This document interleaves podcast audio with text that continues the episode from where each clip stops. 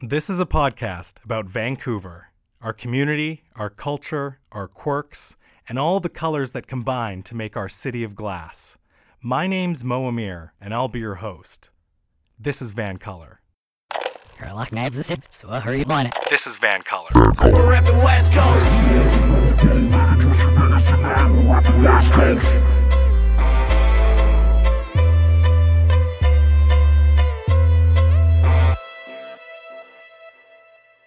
Today on This is VanColor, I'm joined by a lifelong grassroots activist and political organizer for peace, social justice, and media democracy in Vancouver. He believes that Vancouver needs more renters on city council, and ultimately, this city is long overdue for a political revolution. He is a city council candidate for the Coalition of Progressive Electors, or COPE, which is the city of Vancouver's longest-standing progressive political party. He is a founding member of the Vancouver Tenants Union, and he's the author of The Lesser Evil and Woman Among Warlords, co-authored with Afghanistan's Malalai Joya. He is Derrick O'Keefe. Derrick, how are you? I'm great. Thank you for having me on the show. Oh, my pleasure. Thanks for coming on. I must note that while we're recording, the city of Vancouver is currently drawing names for ballot placement for the election on October 20th. So I'm honored that you would miss that to be here. It's a big event. We were joking about it with some other candidates at an event this morning. Yeah. I'd just say it doesn't matter where O'Keefe is on the ballot. People are going to be able to identify it and find it. I'm just happy no one else with the same last name is running. That's where it gets complicated. Yeah. That's the problem. That's the old James Green, Jim Green story from way back. Right. But it looks like there was none of those, no hijinks. Not that I can think of, yeah. We'll see how it goes. Do you have a number in mind that you think you're going to be? Like, is there maybe something intuitive that you're... Out of 71, where would I like to be? Yeah. 18, maybe. 18 for 2018. Okay. But there was someone suggesting it should be numbered. I heard that. But then, 13, 4, how do you deal with those numbers that are unlucky for certain... certain cultures, you probably can't go there. We had this discussion with Sarah Blythe, and I was saying that, when you have this many candidates, it actually becomes quite difficult because, say, if you're going to vote for Derrick O'Keefe, okay, I'm looking for the O's. But now I really have to, I have to search for your name. Yeah, it's a word search. Or you can search for COPE.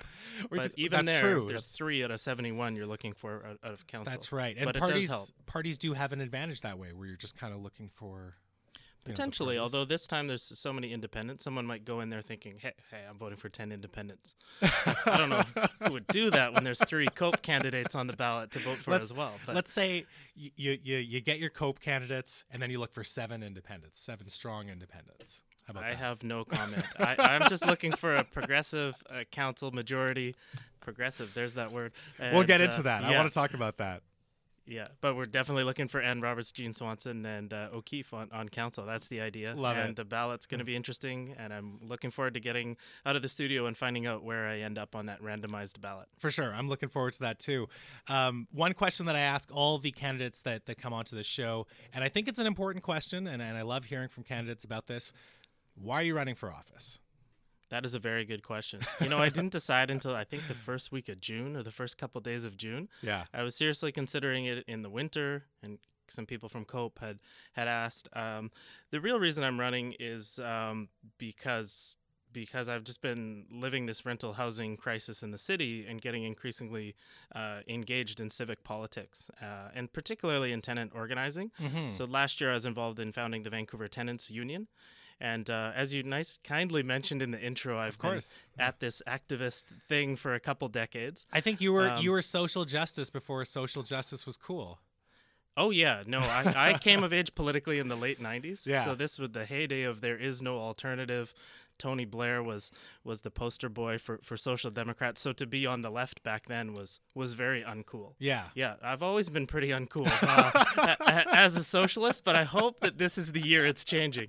It might be. This I feel like worldwide is changing. But anyway, so I was all that to say I'd been at it for a couple decades, and I had a couple of kids, and my partner and I are just kind of maxed out in terms of our time with work and everything. I was not looking for a new activist project. Mm-hmm. But the tenants union just kind of found us because there's so many people suffering this rental housing crisis in Vancouver. So we had moved around 5 different places. One was an internal move, but you know, we've moved 5 times since our 7-year-old was born. So what's this time period here? 5 times in 7 years. Wow. Yeah, okay. Yeah. I mean, one of those might have been just poorly thought out on our part, and part of it is you need more space as you. That's a lot of moving. As you have that second kid, so a lot of insecurity. Yeah. And now we're in a place that is close to the school, affordable-ish for what you know in the. Compared to the rest of the Vancouver market. But everyone, no matter what their profession or employment, everyone who lives in our complex, we're all feeling the same thing. Like, if we lose this housing, where's next? Right. Which part of the eastern Fraser Valley are we moving to, or Vancouver Island? Yeah. So everyone feels like, you know, there's so many people at the brink of being pushed out of town. So we're in that category, and some friends from the downtown east side, tenant organizers who've been working there for a long time, just came over for dinner, I don't know, sometime winter 2017, mm-hmm. and said, you know, we have this idea to start a tenants union. Why don't you get involved? Like, it'd be good to have people from different neighborhoods across the city to get involved, and we couldn't really say no to that. So we got really engaged in getting the tenants union off the ground. Okay. And that kind of led quite organically into Jean Swanson's independent campaign last summer. Which I think exceeded all expectations, including ours, in terms of the organizers and volunteers who were helping Jean out. Mm-hmm. And that kind of just showed us that there was this appetite for a more uncompromising, some would call it radical, but more uncompromising and activist-orientated approach to electoral politics. Sure. And that led me to this fateful decision that I finally made a week or two before COPE's nomination meeting in June. I would definitely say an activist approach and distinct choice, you know, where sometimes you get a lot of parties or even candidates melting in the middle. COPE does provide a distinct choice, and we're going to get into your platform a little bit. But let's talk about COPE. As you said, Jean Swanson had a very strong showing in last year's by-election, where she placed second with no corporate backing, lots of grassroots support, and a really crowded field of candidates on the left, whereas the eventual winner didn't have to deal with you know, much competition on the right when they won under the NPA banner. So now you've decided to put your name forward. Jean Swanson's on board. Ann Roberts is there as well for city council. What is it about COPE that has encouraged you to run under their banner?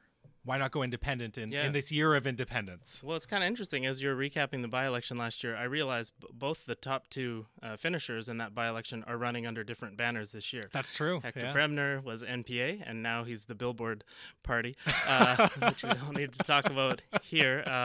You know, he made that decision, and that's a whole other story. Yeah. But Jean ran as an independent, but she did get the endorsement of COPE. And a lot of people don't realize this was not a unanimous decision.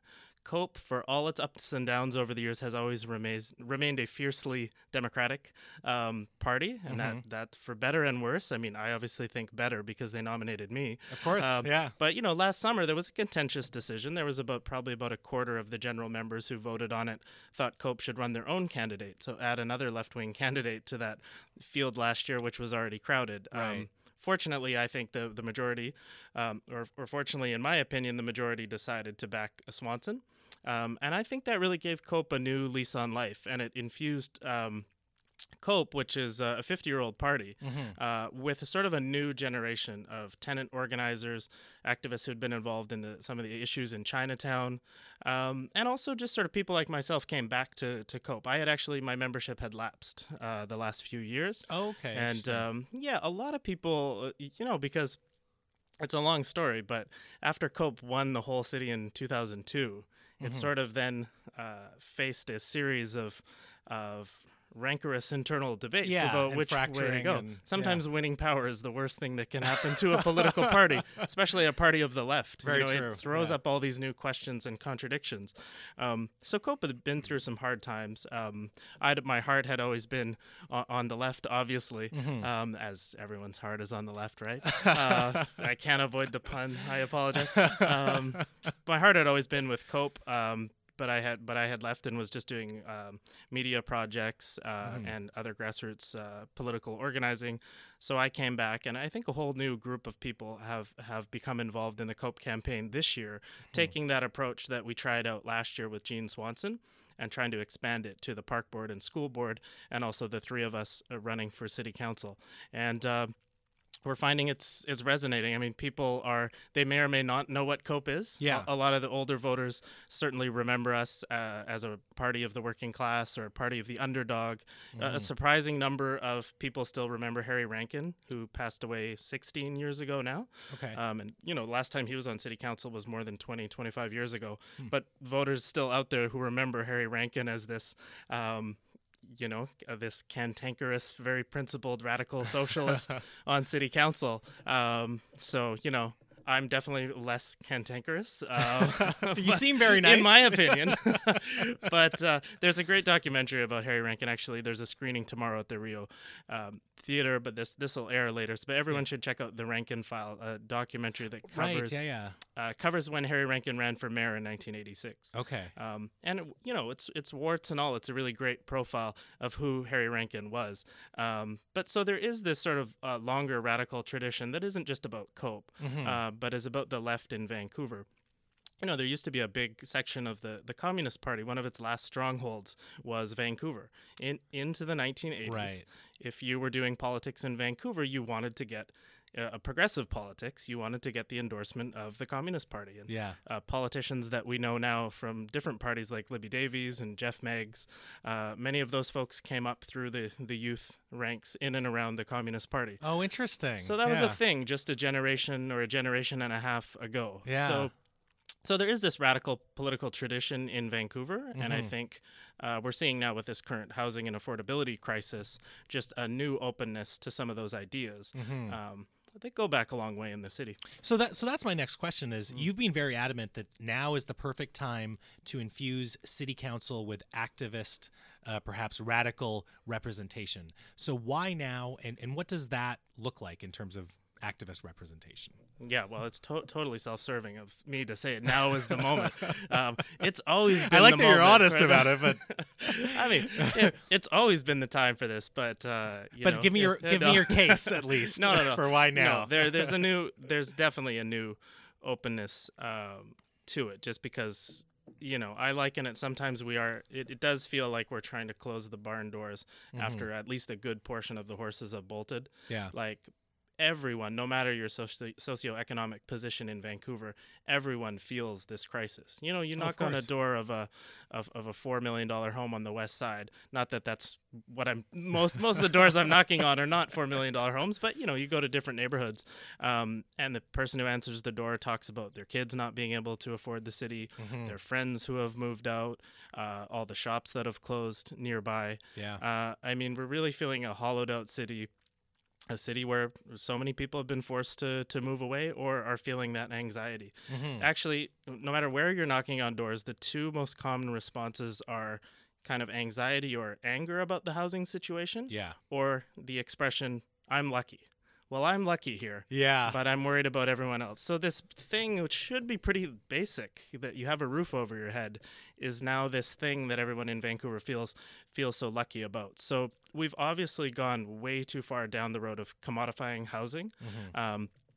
And I think that's why the message that COPE is putting forward, that this market has failed the needs of ordinary people, working people, let alone poor people and seniors and others on fixed income. I think it's just our critique is the critique that COPE has always had of sort of leaving the housing, people's housing needs to market forces and just leaving it up to capitalism, basically. That critique has now become mainstream because the situation has become so bad.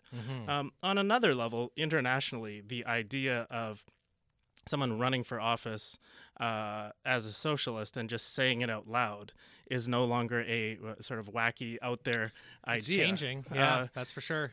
Between Bernie Sanders and the girl in the woman in New York. I'm going to screw up her name. Alexandra Ocasio-Cortez. So it's AOC. AOC. Yeah. Yes. AOC. And thank you. Yeah. And you know, she has that graphic design and amazing video producers that everyone's trying to copy now. It's like so good. Yeah. And that I should say also, Jean Swanson had an incredible graphic designer, mm-hmm. and that matters. You know, it's not just about the ideas. You do have to present them in a way that attracts people. In Seattle, there's Kshama Sawant as well. Yes. While we're talking about the idea of municipal politicians of the left, and even in Victoria, Ben Isett is a friend of mine. He is very openly a democratic socialist. He's a historian of left movements in Canada, mm-hmm. and he's also last time in 2014 he was the top vote getter in Victoria, mm-hmm. And he's running again this time. So. We're seeing it at different levels.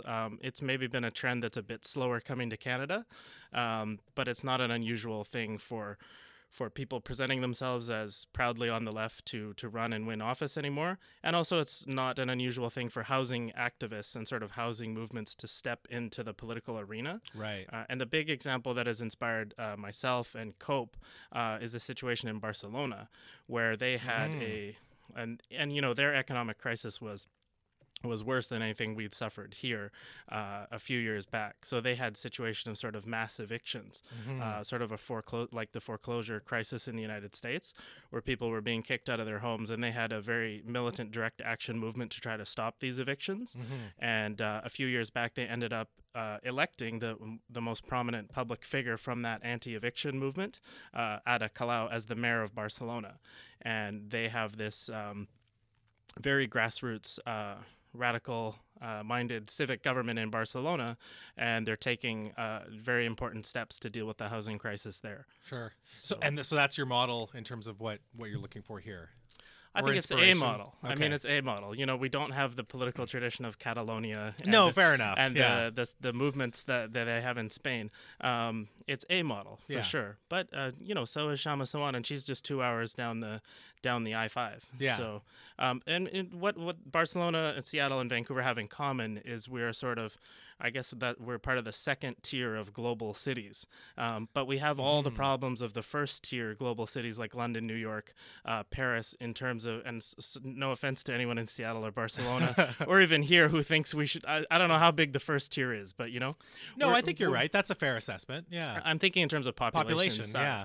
But we've sort of been affected by the same forces of speculative and investment capital pouring into our housing market, and just the huge displacement effects that has on locals who are trying to live and survive. Yeah. Okay.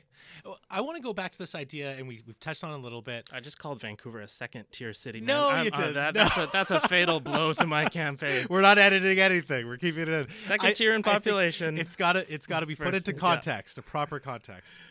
Must listen to the full episode. Pay no attention to this clip that my political opponents are circulating right now. Yeah, don't scrub like 20 minutes in and be like, oh, what? I do want to get to this idea of you sort of mentioned like it's slowly and gradually becoming more acceptable to say you're on the left or even you're a democratic socialist.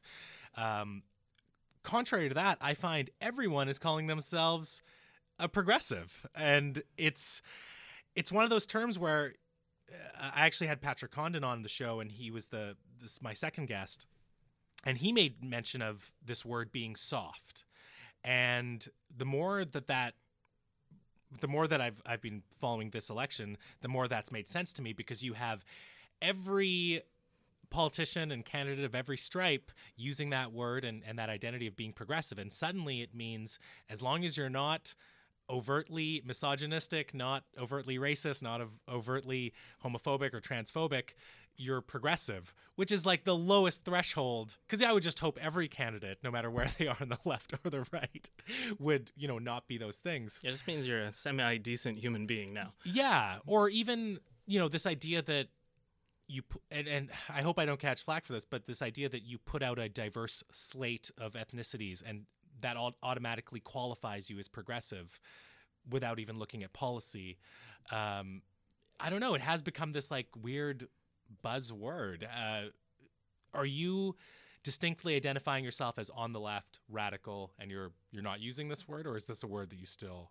It's right in our name. We're stuck with it. The Coalition of Progressive Electors. Well, but you've condensed it into COPE. Yeah, the acronym that we're all like, really? You guys went with that acronym 50 years ago? But you know what? That, my line, and I borrowed this from one of our supporters, there's hope with COPE. That's a good one. That's the pun and the rhyme I'm going with. That's a great one. But yeah, you know, it's funny. I thought about that. Why did they call themselves progressive 50 years ago? Mm-hmm. 50 years ago and going back into the 50s, coming out of the McCarthy era, you used the word progressive if you didn't want people to know just how left-wing you were. It was like a cover. Right. Like, you know, Harry Rankin was a communist supporter. Like, he was very close to the Communist Party. He would go on international trips to the Soviet Union and things like that. It wasn't a secret, but for the party purposes, they used the word progressive. Sure. Now we've come so far, it's like now you use the word progressive so people don't know that you're actually right-wing in terms of your economic and other policies. So I think, there's a negative thing that has sort of become an empty signifier. Mm-hmm. But maybe, and this I'm just coming up with this off the spot, but maybe it's not such a bad thing that people who would traditionally be identifying more as center or openly right-wing are now kind of using some of that progressive language, because I think it reflects how far we've come in terms of anti-racist struggles. That's a great point. Yeah. Anti-homophobic struggles. I mean, 20, 25 years ago... if you were advocating for gay marriage rights, for example, as Sven Robinson did as MP for the New Democratic Party, and there was one of the, first of all, Sven Robinson was the first out politician in Canada. That's right. Yeah. But also he was openly a democratic socialist. But when he stood up in the House of Commons and said we should recognize the right to marriage for gay and lesbian people, it was considered a fringe thing. Yeah. As recently as the 1990s.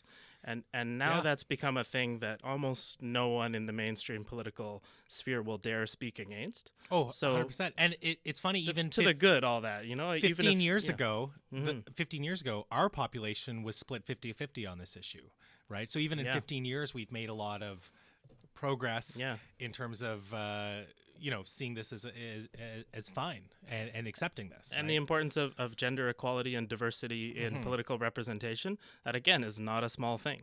Yeah. You know, I mean, and it's still, we've got a ways to go, all of us, right? There's different manifestations of it. But I saw an event, I think it was at the Queen Elizabeth Theatre the other night. I saw it was a discussion of planners from West Coast cities.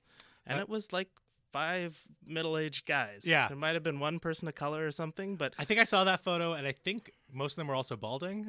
They all looked the same, and they had the same suit jacket and white shirt. It was like, really? In 2018? Yeah. Like, pretty brutal. Maybe like you're having a podcast of 2 people. Yeah. You might not always have gender equality, but come on, a panel.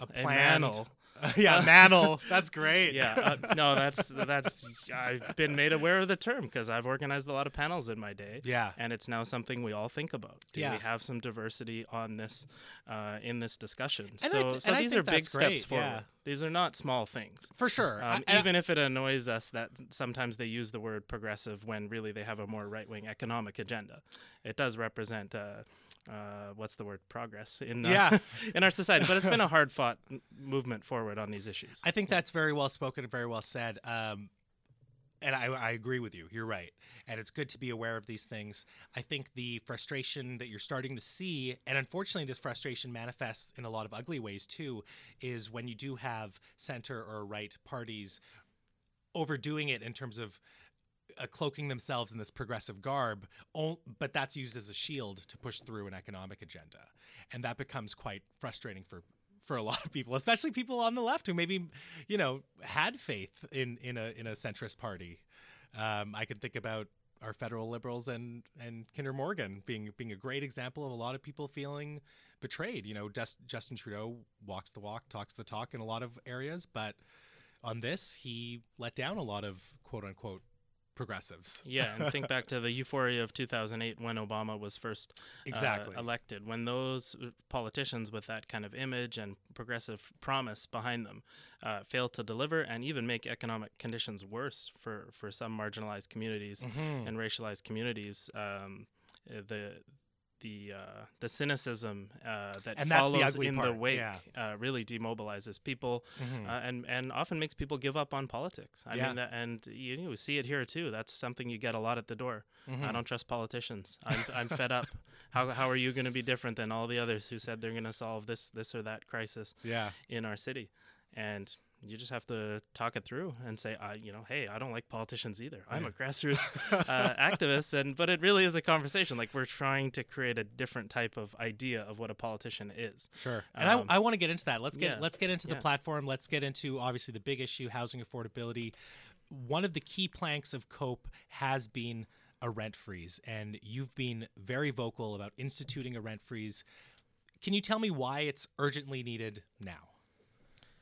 Because rents have been going up. Yeah, either way. I mean, it's just squeezing people. Everybody feels it. Like, at the end of the month, you start buying less groceries or cheaper groceries, or you stop going to the corner store because you realize it's the last week of the month, and that has huge consequences for everybody. So when they say, "Hey, here's another 4.5% rent increase," maybe that, quote unquote, only works out to $1,000 a year, depending on the cost of your housing. But I can tell you, like, families do not have an extra $1,000 in their budgets in this city. Sure. And a lot of people are living paycheck to paycheck or living on debt. And a lot of people are living in buildings that are not being taken care of anyway. And then that max increase comes every year. So it's just anger. I mean, there's nothing worse than when your property manager or your caretaker comes around with that rent hike notice. That's just the feeling of powerlessness and rage is real. I think everybody feels it, even if you're doing okay and can squeeze in that extra cost. So, and it's been going on for so many years. It's been 15 years since they kind of tweaked 14 years, sorry, since they tweaked the rental formula to allow 2% plus inflation. So that was my next question. Where does this number come from? Where does 4.5 come from? How does that work? Yeah, Manitoba and Ontario basically go by inflation. Okay. Other places have different sort of formulas.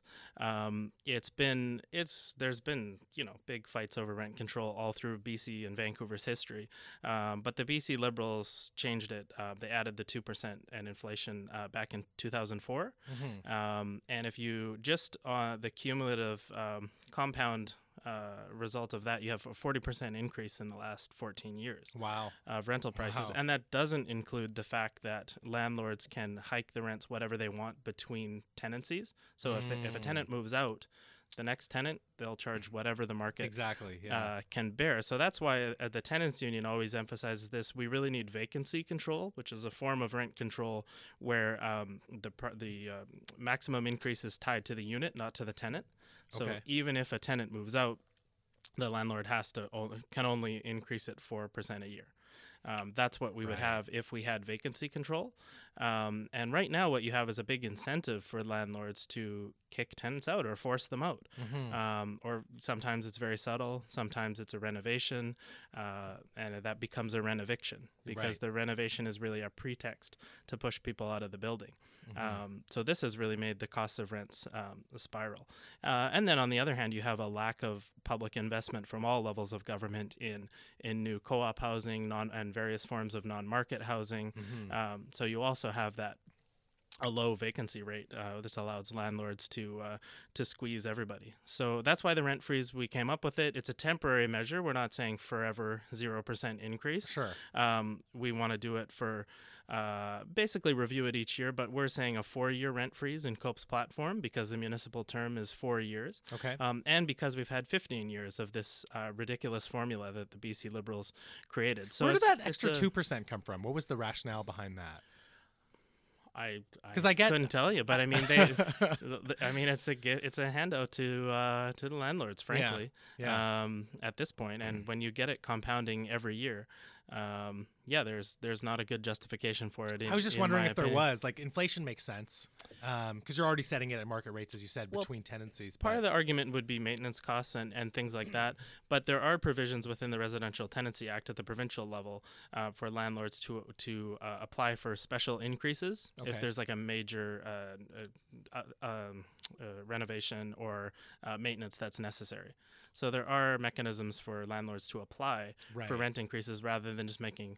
They could be letting the building fall apart, as some of the slumlords have been in this city. That's right. And they can still do that rent hike. And the other part of it is not only have incomes not been rising as fast as rents, so you've had incomes decoupling from housing prices, but you also have to remember all the people on fixed incomes, people on disability, people on social assistance, which was frozen by the BC Liberals for I think about a decade, and is now only going up by $100 a month.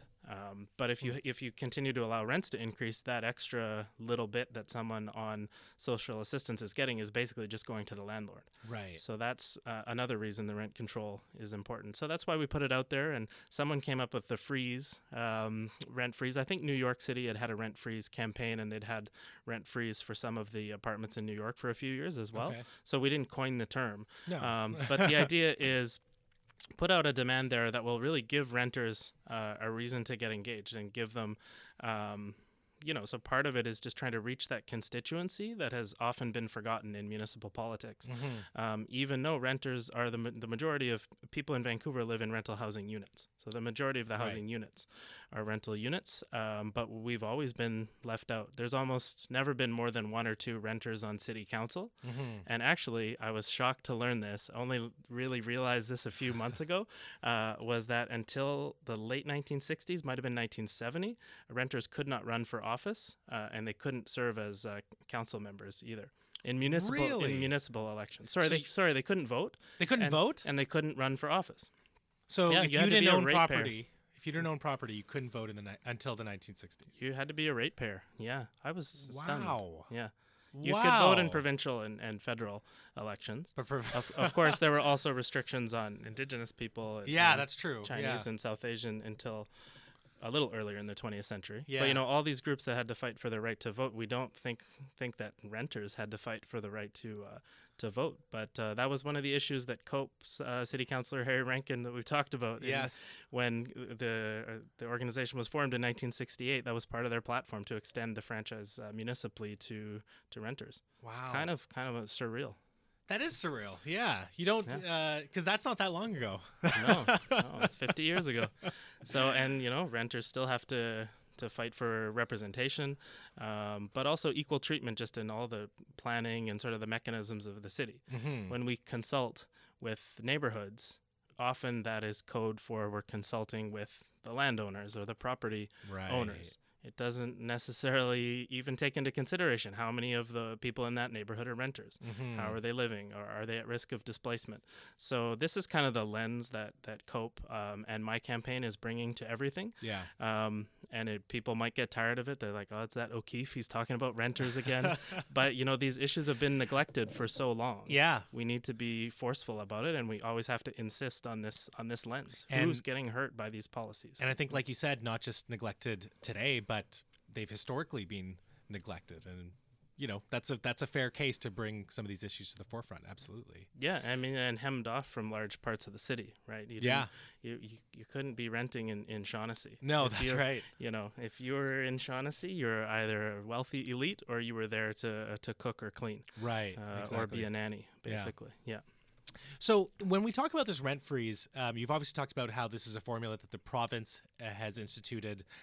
What's the province's role in helping the city of Vancouver institute a rent freeze? Do you need the province to do this? We don't need the province, but it would be easier for the province to just do it. And we're appealing so strongly, and we know a lot of the, people in government now are friends of mine, and they are like-minded people. I won't name them for their own sake, but there's some very good progressive people in there who know about renters' issues in Vancouver, and they know that the BC Liberals created this terrible formula, and they know that people are hurting. And I think many of them want to do the right thing. But we have to push, even when we have friendly or friendlier people at higher levels of government, mm-hmm. we have to push them really hard from the municipal level and also from social movements like the Tenants Union. So it would be so easy for them to do it that they wouldn't even have to convene the legislature. Oh, really? The housing minister could simply pass through an order in council. So we basically have to get the cabinet to sign off on it. But the housing minister could propose it. Horgan and the rest of the inner circle there, the cabinet would sign off on it, mm-hmm. and this latest rent hike could be rescinded. So and that would apply for the whole province. Okay. But it would bring that relief we need in Vancouver. For sure. Now, I do follow you on Twitter, and mm-hmm. I did catch a tweet of yours where you said that you've consulted with several lawyers about a plan, sort of a plan B, to use municipal powers to institute a rent freeze. Are you able to speak on that a little more? If the province isn't cooperating, what can the city do on its own? Yeah. And we're lucky to have different social movement and pro bono lawyers that help us out with these questions. We're also lucky to have Ann Roberts running with us because mm-hmm. she used to be on city council. Right, So she knows. Her husband is actually was a planning instructor professor out at UBC. Okay. So Ann is our go-to for technical stuff. But really, she just sends me back long bylaws to read. Sure. So, and these lawyers as well, they look through the bylaws and I've read through them. So bylaw 4450 deals with business licensing in the city of Vancouver. Mm-hmm. And pretty much any kind of business you can imagine, there are specific schedules for how much it costs. An undertaker is $268 a year to have your license with the city to be an undertaker, in case you're interested. I don't know why I came up with that example. But I was just going to say, For a landlord, it's only $71 that's not bad. A year per unit. So, you know, if you have a 10-unit small apartment, a little walk-up or something, you're paying $710 a year for your business license with the city. We could... just make it contingent, just make the licenses renewals contingent on landlords not increasing the rent. We could say, if you want your license this year, you have to not increase your rent. And this relates also relates to the Vancouver Charter, yes. which, we often have to ask for amendments from the province, mm-hmm. but the Vancouver Charter does have a lot of powers there. Relative to other municipalities in terms of what we can do. And so what the Vancouver Charter allows us to do is we can have different regulations in terms of licensing of business activities as long as we don't contravene the statutes of the higher level of government at the province. So in this case, we would be doing our extra thing with the licensing to keep landlords from increasing rents. Right. So we'd have them at 0%, say, for a year. You come back, no, this year you can't increase the rent if you want your license renewed. That doesn't contravene the max of 4.5%. Now, another group, another influential group, well, we're hoping COPE is influential again in the city after October 20th. Sure. We're certainly a factor, but we're not as powerful or influential as the BC Chamber of Commerce. Right. And last year, the BC Chamber of Commerce put out a position paper saying municipalities should have the right to regulate rents in their own cities. They shouldn't. Oh, interesting. They shouldn't have to rely on the province. Yeah. But of course, the Chamber of Commerce was interested in doing this so that landlords in the municipalities could raise it higher than the 4% or 4.5% that the province mandates. Yeah. But you see, that would be a violation of the higher level of government statute because they'd be above it. So we like to think that our proposal here is practical and realistic, unlike the Chamber of Commerce, which is a little bit just ideological in putting out their proposal. But, these issues of jurisdiction are always... not always, but they can often be used as an excuse for politicians not to take the action that's necessary. Mm-hmm. And one of the things I learned from the way that Jean Swanson talks about all these issues is she always talks about policy in terms of what we need. Yeah, we have to ask for something even if it doesn't seem realistic because people need it. It's based on if we have 2,100 homeless people in the housing count this year, we need to build 2,100 homes. Yeah, and if the city needs more money to be able to build those homes, they have to get new mechanisms to raise money or figure out ways to raise the money. They can't just throw up their hands and say, we'll wait for the province or wait for the feds or we can't do anything because of these higher levels of government. And the whole history of municipal political movements has been that get things done is about either figuring out that you have more powers than you think at the local level and getting creative. Right.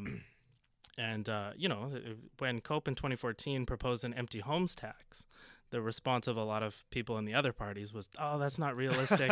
It'd be too hard to, like, what are you going to do? Like, everyone has to, like, how are you going to track the houses that are empty? How are you going to punish people who don't pay the tax? Mm-hmm. But it turns out that 4 years later, here at the end of their term, Vision Vancouver has now they appealed to the province and they've implemented the empty homes tax. Yeah. Same thing with Airbnb regulations. Right. When Airbnb first sort of blew up on the scene or emerged on the scene as this phenomenon, people probably said, well, you know, that might be having some harmful effects on the rental market, but it'd be too hard to regulate, too hard to contain. Mm-hmm. But now Airbnb is finally regulated in the city of Vancouver.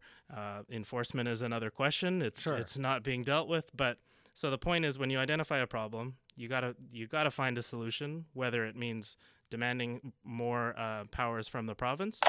Listeners, I have to apologize. We had some technical issues, so we had about a minute or so that was just cut from the recording, but we are just going to pick it up where we left off. I do apologize. I know I don't edit these conversations, but we're just going to move forward and continue our conversation. It was such an incredibly eloquent minute from what I recall of the last things that I said. No. Derrick was just on fire. It was, you had to be there. It's going to cost me the election. No. I'm sorry about that. I'm just totally kidding. We've been talking about rent freeze. One thing I want to ask you is that, you know, is there a risk that a rent freeze would ultimately hurt Vancouver's already low vacancy rate, which is around, I've heard 0.6% or 0.9%? You know, does it provide certain disincentives for property owners to not put up their properties for rent or to do something else where maybe it hurts renters in the end? The big problem, and this is always an argument against rent control. Mm-hmm. So, I mean, the arguments to say that having a couple years or a few years without rent increases would sort of stop new rental housing construction projects, I think are just, frankly, I think they're mostly scaremongering from an industry. First of all, a rent freeze would not apply to new buildings that are getting approved. Mm-hmm. Some of the new big rental projects that have been approved, they can set the rate wherever they want. And as we know, it's pretty extraordinarily high these days. But the real thing we need in our municipal zoning and the real estate market, we need more condo control. Right. And we need to provide, you know, there's just... Even without rent control, frankly, developers have been preferring to build condos for decades. Mm-hmm. In terms of just the return on their capital investment that they can get, the speed at which the money pours in to these safety deposit boxes in the sky that have been being built for decades. So I'd say we need condo control. Okay. It's not that rental control is a problem. And we have some new tools in our toolbox now at the Vancouver level that we haven't had before. So the provincial government now allows rental-only zoning.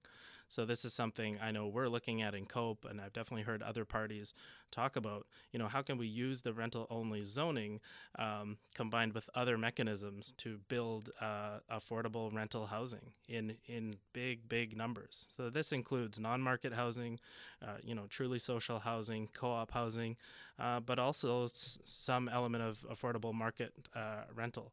Mm-hmm. So we need to use our other tools at our disposal, and this argument that, oh, you can't have rent control, you can't give renters a break for a couple years, or you're gonna destroy the construction market. This is sort of putting everything on the back of tenants who are already pushed to the brink. Right. I mean, tenants can't afford to live in the city. I mean, people are, as I say, totally filled with anxiety, a paycheck away from moving out, or have they've already moved out. And this is true of businesses as well. Mm-hmm. So small businesses. Yeah, I mean, just getting back to the crisis in the city, I don't think this argument is valid, and we're not saying this is a forever thing. Yeah, exactly. It's a measure of relief for renters while we get these other mechanisms in place. Really, a comprehensive approach to solving the affordability crisis in the city, And yeah, ultimately we have to get the vacancy rate up. It's absurd to have it under 1%. Mm-hmm. I mean, when you're walking in Fairview is where I live, and when I walk my kid to school past all the 3-4 story walk-ups, it's like you stop in your tracks if you see an apartment building that says vacancy. Yeah. It's like all those signs. It's like, why do you even need that sign? We know they all say no vacancy, right? It's like a thing you notice now when there's an apartment building with a vacancy. Yeah. So this is, I guess this is not good, okay. Yeah. It's good to make that distinction between a rent freeze and a rent ceiling as well, because often you hear critiques of a rent ceiling being applied to a rent freeze, at least what I've seen, which I don't think they're not the same thing. Right.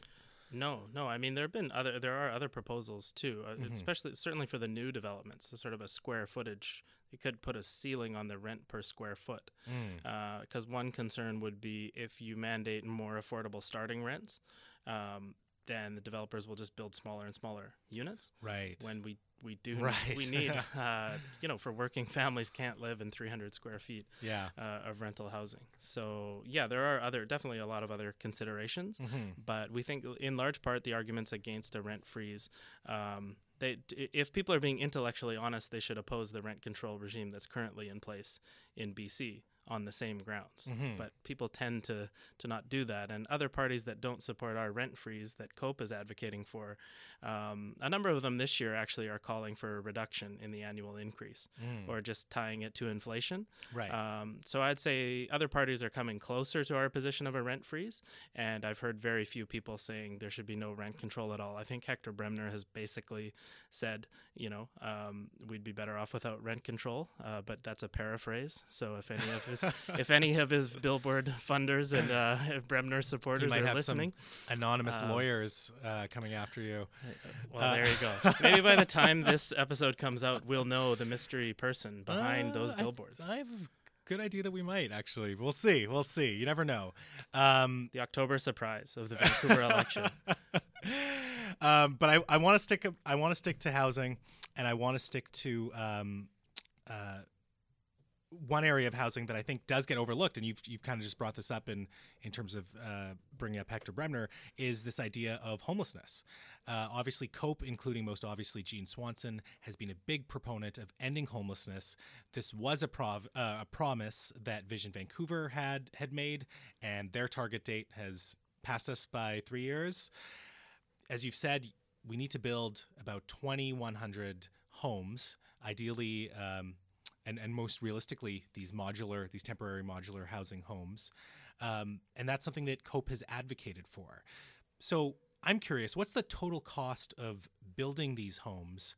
How do we pay for it? What's the timeline look like if we're being very serious about ending homelessness? Yeah, and we need to be really serious. I mean, I remember watching I was cheering for COPE, but I was also not displeased in 2008 when the NPA didn't come back in, and Gregor Robertson was first elected, and I was watching on television. Back in the day, you watch things on television. Yeah. And I was watching when Gregor made that promise, and the city was elated about this new fresh-faced mayor who was going to end homelessness. So that's a really serious thing to fall down on. And, first it was moving the goalposts on that promise. And then after 2015, which was the deadline, it was just sort of never spoken of again. So when we say we have a plan to end homelessness, we have to mean it as COPE. Yeah. Now, even in the best case scenario, we're going to be 3 city councillors. So we have to get buy-in from other progressive partners and other city councillors, whatever shape this new government looks like. So we have to look at what's been done with modular housing. When there's a little bit of political will, now most of that money is coming from the provincial government. They spent just under $70 million. I think it was $66 million on the 600 modular homes that have now been built. That's happened. The government's only been in power 14 months, 15 months. And with a little bit of political will, an outlay of some serious money, that's been done. And you remember the first one of the recent wave of modular housing that went in Marpole. There was quite a significant backlash I guess you could characterize it as an NIMBY backlash. It was some pretty nasty stuff being said about the people moving in there. But then there were student activists actually at the high school down there at Churchill, mm-hmm. and other student activists who stood up and said, no, we want these people in our neighborhood. We want supportive and social housing in our neighborhood, and housing is a human right. People pushed back and really, I think, won that argument. Mm-hmm. And the other modular housing that has gone up around the city has not faced the same sort of... frankly bigoted or poor bashing kind of backlash. Yeah. So once you put a bit of money in something and have some political will, you can get a lot done. So what we're calling on from COPE is to actually not rely on the next wave of funding from the provincial government, mm-hmm. But to actually get the money ourselves. So we want to be able to institute a mansion tax, okay. which would apply to properties over 5 million and then a slightly higher rate over 10 million, and it's a surtax. So if you have a $4.9 million house, you're paying nothing extra. Hmm. But at a $5 million house, you pay on the value above 5 million, a 1% tax. Above 10 million, you pay a 2% surtax, that would generate, by our calculations, $200 million in the first year. Whoa. And okay. That's a lot of money. If the first 600 units of modular housing costs a bit less than $70 million, you could build 1,800 units for about $200 million, yeah. A little less than $200 million. So you could go a long way just with that in mm-hmm. the first year. And this stuff can be built faster and faster. We're not quite 3D printing them yet, but Jean Swanson and Diana Day and I just went to the Margaret Mitchell modular housing that's opened up basically they took the parking lot behind the Olympic Village SkyTrain station. Okay. And they built it. And I was shocked when they were having the open house because I go by there all the time. It's pretty close to my part of town, and I had totally missed construction. I was like, how long did this take to be built? They built the whole thing in 9 weeks. Wow. The whole thing was up in 9 weeks. And how many units? That one was, I feel like that was a bit less, like about 50 units. Yeah, that's still 3 stories. Wow. Yeah, a really significant development that can be put up in 9 weeks. Now, of course, this isn't permanent. Yeah. We're not sure about the longevity, but it's temporary housing. So mm-hmm. It's not a solution. But you can turn a parking lot into 52 units of social housing just like that. So with the mansion tax, we could get $200 million right off the bat. And we have to be honest when we're advocating these measures. Part of what a mansion tax is doing is also disincentivizing speculation in mansions, mm-hmm. essentially, right? So it's possible that the revenue over time would decline. We kind of hope it would. It's not quite like the empty homes tax, right. where you wanna use it to stop people from doing it. But we do hope the market, especially at the high end, and anywhere there's speculation, we do want that to cool off. So these taxes have a dual purpose. You're trying to capture some of that value mm-hmm. That otherwise is just going to people who don't need it at all. But you're also trying to cool the market in general to bring land value costs down. But the mansion tax would bring in hundreds of millions of dollars in the first 4 years. And the idea, the reason the mansion tax is different than... A big reason it's different than the thing that is currently called a school tax. Mm-hmm. It was not terribly good branding. No, not a good name for it. It's not good branding, right? Because it's basically going into general revenue, but it's going into the province. So what we're saying is, no, we want those taxes on the expensive properties in Vancouver, that surtax, to go to the city so that it can go into the city's capacity to actually build the housing ourselves. Right. When you're implementing this mansion tax, or if when you're going ahead with it, do you need the province for this as well, or is this something the city can do on its own? This is one where we need an amendment to the charter to allow us to levy a progressive property tax at the city level, because mm-hmm. your property taxes are currently, it's calculated by the mill rate and the city budget, and this is a surtax that we want to be able to capture at the municipal level. Okay. So we do need an amendment to the provincial charter, but I've noticed, I think it was one city has recently come out with a similar proposal. And actually, pardon me, they had a similar surtax proposal last year as well. Oh, they did. Okay. So this is not just like. COPE's idea, and in general the idea of wealth taxes, which a progressive property tax is one form of a wealth tax, mm-hmm. That idea is picking up around the world in this era of just sort of blatant inequality that some people have called it a new Gilded Age, mm-hmm. Where once you're part of the property class and the wealthy class, you just by the the beauty of compound interest and the workings of the capitalist system, your wealth is accumulating so much. So there's a lot of wealth taxes we don't have in Canada. Yeah. We don't have meaningful inheritance taxes like other jurisdictions have.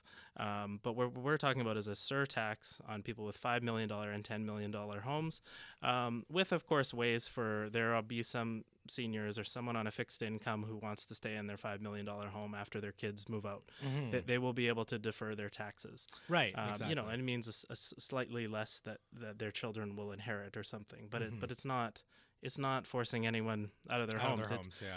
And I think the case for it is very strong when you say to people, look, this extra surtax is going to be kept in the city to build different forms of housing that the market just won't deliver and can't deliver right now with the high cost of land.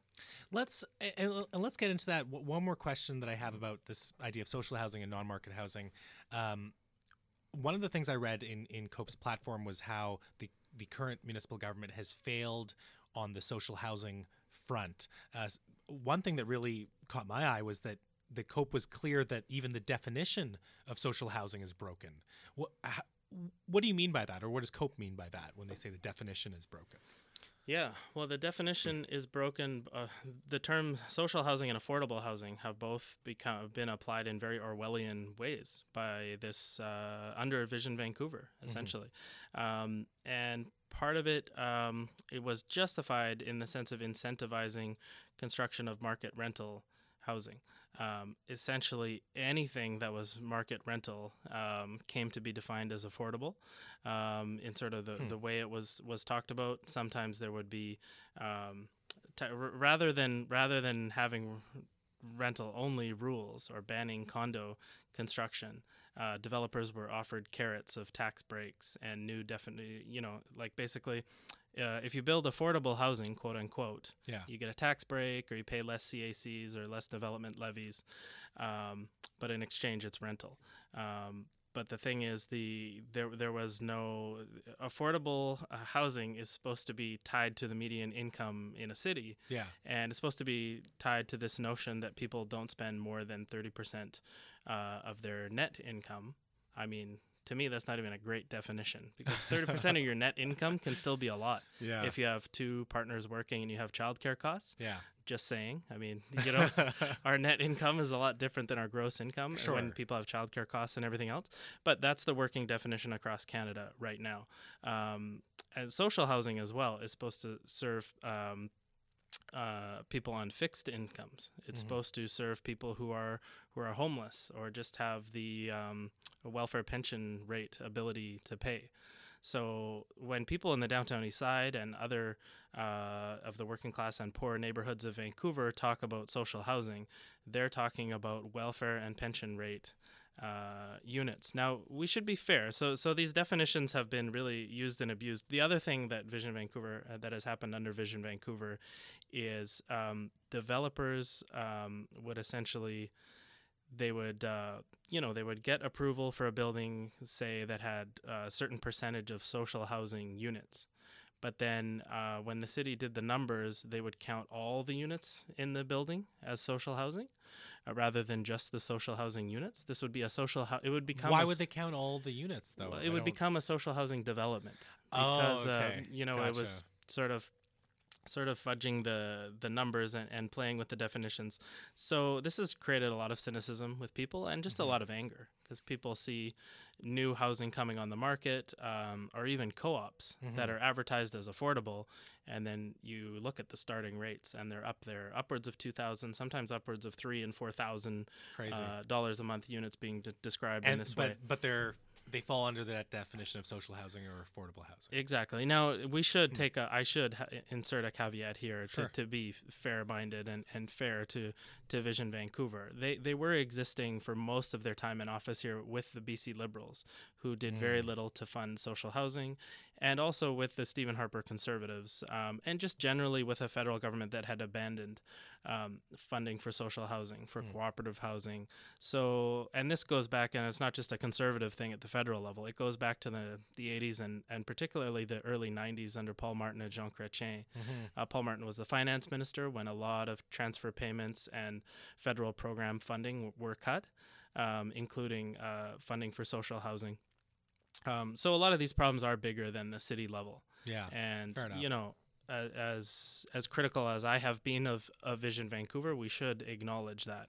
I think they were wrong to sort of line up with developers and put their faith in sort of market development around the city. And, you know, yeah, my criticisms are more than on the record of them, but they did exist in this political dynamic that was very, very negative in terms of getting money to the city for the housing that we need. Mm-hmm. And that's why in this year's COPE program, we're really saying, we need to take charge of it at the city level. We need to increase our capacity to build the housing ourselves. Right. Yeah. That makes a lot of sense. I want to move away from housing and I want to talk about something that we've touched on as well. Ending corporate influence in City Hall, a key plank in COPE's platform. COPE specifically has targeted or highlighted real estate campaign contributions. Do you feel that this election is still being influenced by big business after these campaign finance reforms that we've had from the province? And what about organized labor and unions? Do you feel that they're also influencing the election? Because in the Glacier Media debate on September 17th, mayoral candidate Hector Bremner, in a hilariously defensive position, was very critical of the Vancouver and District Labor Council in terms of third-party involvement in the civic election. So I just want to get your thoughts on that and what your plan is to end corporate influence, and should we also be concerned about other organizations as well? Yeah, well, I'm really upset that because I was endorsed by the Vancouver and District Labor Council, I'm really upset that somebody didn't put up a billboard with my high-resolution photos from my website. That they just found on the internet? Yeah, I mean, maybe my photos just aren't high-res enough or I'm not handsome enough, but I just kept looking for the billboards from my friends at Big Labor. No, that's totally ironic. You know, I think it's good, the legislation that was brought in that bans contributions from any organization, whether corporate or a union. I think that is healthy. I think it should be individual donations. I actually think the limit should be less than what it is. Really? It's $1,200. That's still, you know, I'm looking at who contributes to the COPE campaign and who my supporters are and what people like myself are able to contribute to any political campaign. $1,200 is still a lot of money. Yeah. And, you know, the parties like the NPA and the other establishment parties have a lot more people who can contribute the max of $1,200. So it's not nothing. And also they left these big loopholes around third-party spending. And pre-election third-party spending does not need to be disclosed at all, which is just a bizarre thing to leave out of the legislation. So we hope and trust that that'll be fixed for the next municipal elections. The other thing is that the big parties have had all these years of being able to have offices and extensive staffing and really professional, highly paid communication consultants. And, you know, that advantage only disappeared in this election period. You know, they've had all this time. So we're definitely still, I think this election will be the first one on a relatively even playing field in a long time. To give an example, in 2014, Vision spent over $3 million. I think COPE was like $100,000 or something. Yeah. And so this year, we're all going to be on a relatively even playing field, but there's still big disparities in terms of power. But I can say it's really energizing to see that the people donating $10 and $50. And that's when we knew we were onto something last summer with Jean Swanson's independent campaign, just the sheer number of small donations that were coming in. Yeah. And, you know, I was helping on communications with Swanson's campaign last year, but my partner made the mistake of agreeing to be the financial agent. And, you know, I mentioned two kids and a busy schedule, and then my wife was like... And a lot of small transactions, but a big volume of them, and right? As a financial agent, you got to be on that stuff like every day. Yeah. So we were watching the donations come in every day. But as much work as it was for her, being the financial agent, it was really energizing and really gave a sense that, you know, politics can be something that is just a battle of ideas. Yeah. It's not a battle of who has more money or who has the deep-pocketed friends. Sure. And ultimately at COPE and on the left, we believe and we think it's true that there are just more of us than there are of them. You know, Jeremy Corbyn's slogan that he got from Shelley's poem is "For the many, not the few." Yeah. You know, and we really are the majority, and for too long our politics has been dominated by small groups, and yes, disproportionately from the real estate related industries, mm-hmm. Pouring money into these parties, and also just in the halls of City Hall, that's who's there. Yeah, you know, that's who's getting the access.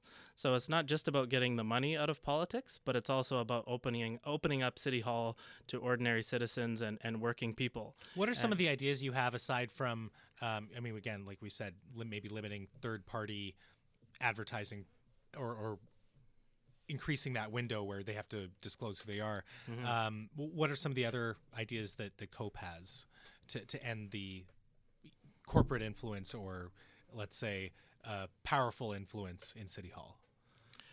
Oh, I mean, another thing is just electoral reform, mm-hmm. at the civic level, like trying to cover the whole city with 10, you know, you're running for 10 spots, but you have to cover the whole city. Right. That in itself gives an advantage to the wealthier parts of the city, or the wealthy residents that tend to turn out in higher numbers. Right. So I would say electoral reform is a big thing we still have to see happen. Mm-hmm. And actually, I would like to see more than 10 city councillors. This is maybe I think it is related, because when you only have 10, ordinary people don't feel represented at all. Mm-hmm. You kind of just gravitate to whoever returns your email about an issue.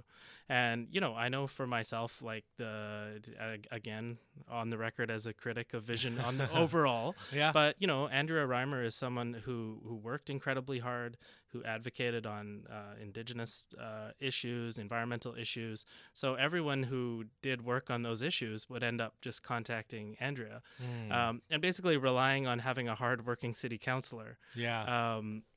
You know, that does not guarantee representation to most people and most interests in this city. Sure. So I would like to see at least 16 city councillors, maybe 18, and the Vancouver Charter allows us to add councillors at any time. Cool. And also to give some resources, so that I don't know if each councillor should have a staff person or what it should be, but some ability to engage more with citizens. Mm-hmm. And this is not necessarily the thing about adding city councillors is not in COPE's platform. Okay. This is a pet issue.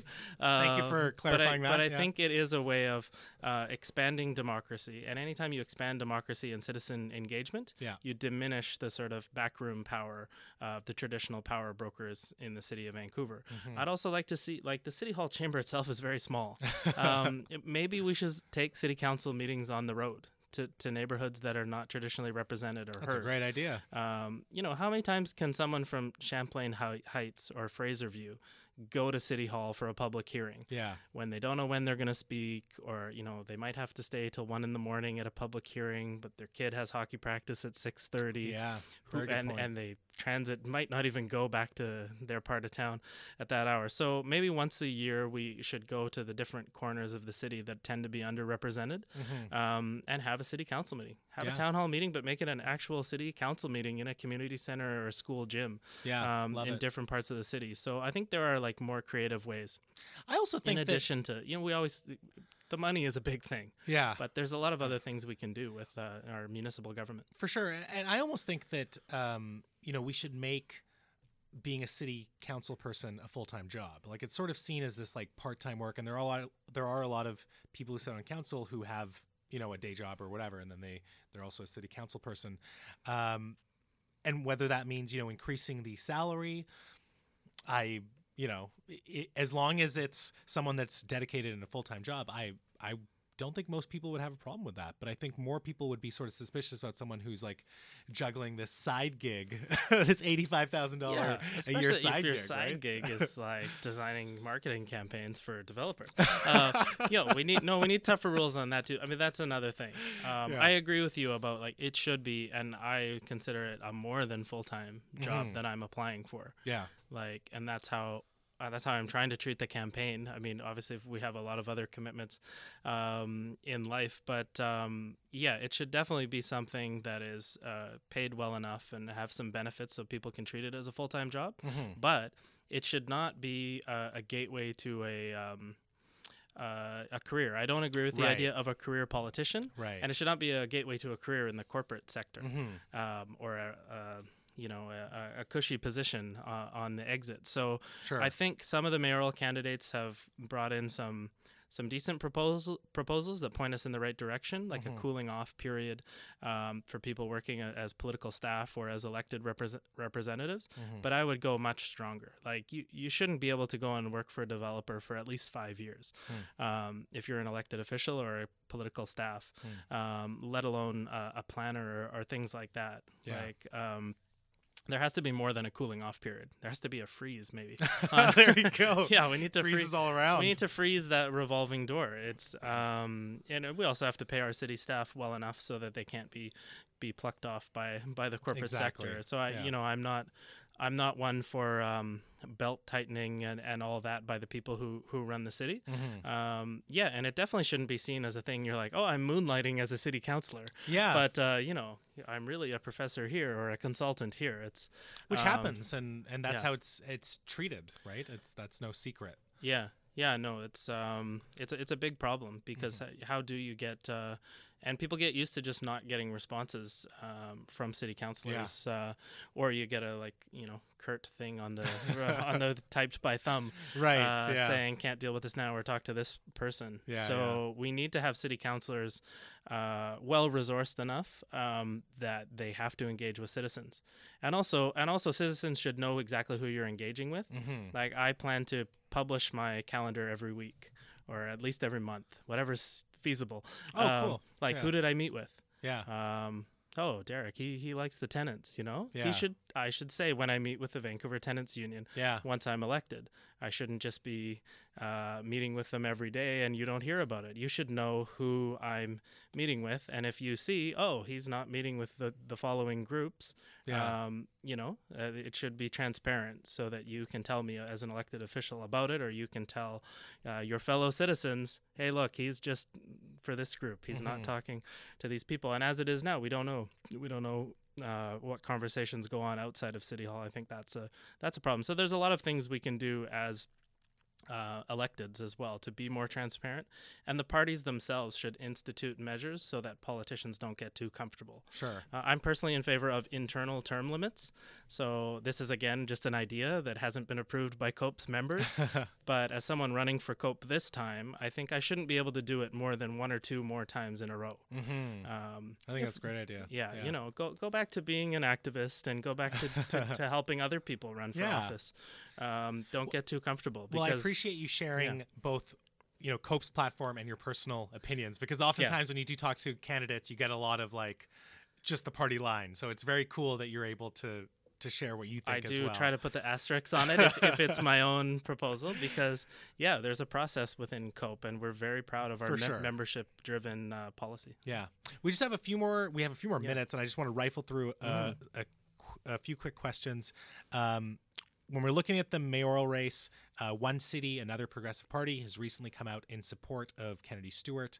Do you personally, or does COPE support any one candidate in this mayoral race, or will you maybe announce it later? Well, that's a perfect segue, because our members had a meeting at the end of August, yeah, and there was discussion. Patrick Condon, who you had on the show, yes, very eloquent, very accomplished academic at UBC, and had a lot of great ideas about non-market housing. He was going to run for COPE or wanted to seek the nomination. Mm-hmm. He unfortunately had a stroke, and, yeah. And it was great. Actually, he came to the membership meeting where we discussed this in August. It yeah. was really great to see him, and really a nice gesture on his part to come out, even though he's anyway, he's on the mend, and it's yeah, great, it's great recovered. To see, right? Yeah, it's great to see. But we decided, without Patrick running, we would not run a mayoral candidate. Okay, but we also did not pass any motion that would empower us as city council candidates to go and just have a beer with Kennedy or Shauna and then say, hey, yeah, COPE's with them. So our focus is on the issues. Our focus is on pushing all of the candidates closer to our issues. Mm-hmm. Obviously it's those people on the left side of the spectrum mm-hmm. that are closer to what we're saying. But COPE's approach is to push our platform, and I think you'll see that and myself and Jean, hopefully, and Ann as well, are in there on city council. And I've said this to Kennedy. It's like, yeah, we're going to keep pushing you during the campaign. Yeah. But also, you know, I think you're going to need our support on council to get some of the things you want through.